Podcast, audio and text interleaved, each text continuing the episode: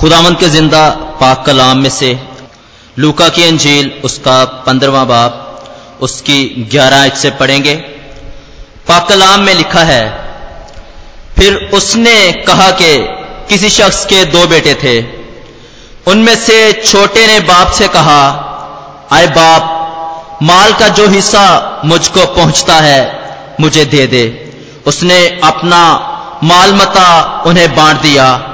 और बहुत दिन ना गुजरे के छोटा बेटा अपना सब कुछ जमा करके दूर दराज मुल्क को रवाना हुआ और वहाँ अपना माल बदचलनी में उड़ा दिया।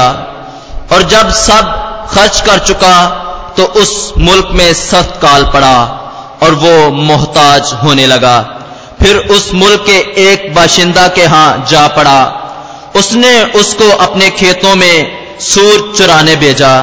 और उसे आरज़ू थी कि जो फलियाँ सूर खाते थे, उन्हीं से अपना पेट भरे, मगर कोई उसे ना देता था।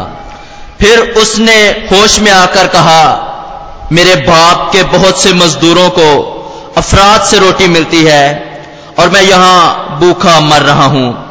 मैं उठकर अपने बाप के पास जाऊँगा और उससे कहूँगा, आए बाप, मैं आसमान का और तेरी नज़र में गुनागार हुआ। अब इस लायक नहीं रहा कि फिर तेरा बेटा कहलाऊं। मुझे अपने मजदूरों जैसा कर ले। बस वो उठकर अपने बाप के पास चला। वो अभी दूर ही था कि उसे देखकर उसके बाप को तरस आया और दौड़कर उसको गले लगाया। और चूमा, बेटे ने उससे कहा, अय बाप, मैं आसमान का और तेरी नज़र में गुनागार हुआ।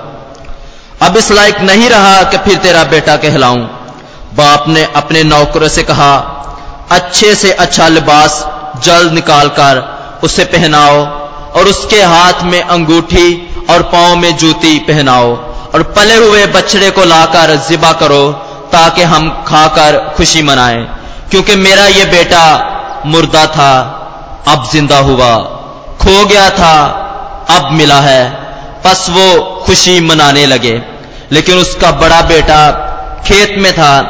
जब वो आकर घर के नज़दीक पहुँचा तो गाने बजाने और नाचने की आवाज़ सुनी और एक नौकर को बुलाकर दरियाफ्त करने लगा कि ये क्या हो रहा है। उसने उससे कहा, तेरा भाई आ गया है और तेरे बाप ने पला हुआ बछड़ा जबा कराया है, क्योंकि उसे भला चंगा पाया। वो गुस्से हुआ और अंदर जाना ना चाहा मगर उसका बाप पहर जाकर उसे मनाने लगा। उसने अपने बाप से जवाब में कहा, देख, इतने बरसों से मैं तेरी खिदमत करता हूँ और कभी तेरी हुक्म अदूली नहीं की। मगर मुझे तूने कभी एक बकरी का बच्चा भी ना दिया कि अपने दोस्तों के साथ खुशी मनाता। लेकिन जब तेरा यह बेटा आया, जिसने तेरा माल मता कस्बियों में उड़ा दिया तो उसके लिए तूने पला हुआ बछड़ा जबा कराया। उसने उससे कहा, बेटा, तू तो हमेशा मेरे पास है और जो कुछ मेरा है, वो तेरा है। लेकिन खुशी मनाना और शादमान होना मुनासिब था, क्योंकि तेरा यह भाई मुर्दा था, अब ज़िंदा हुआ, खोया हुआ था, अब मिला है। पाकलाम का पड़ा सुनाम, समझा जाना, हम सबके लिए मौसर और बाइश से बरकत हो।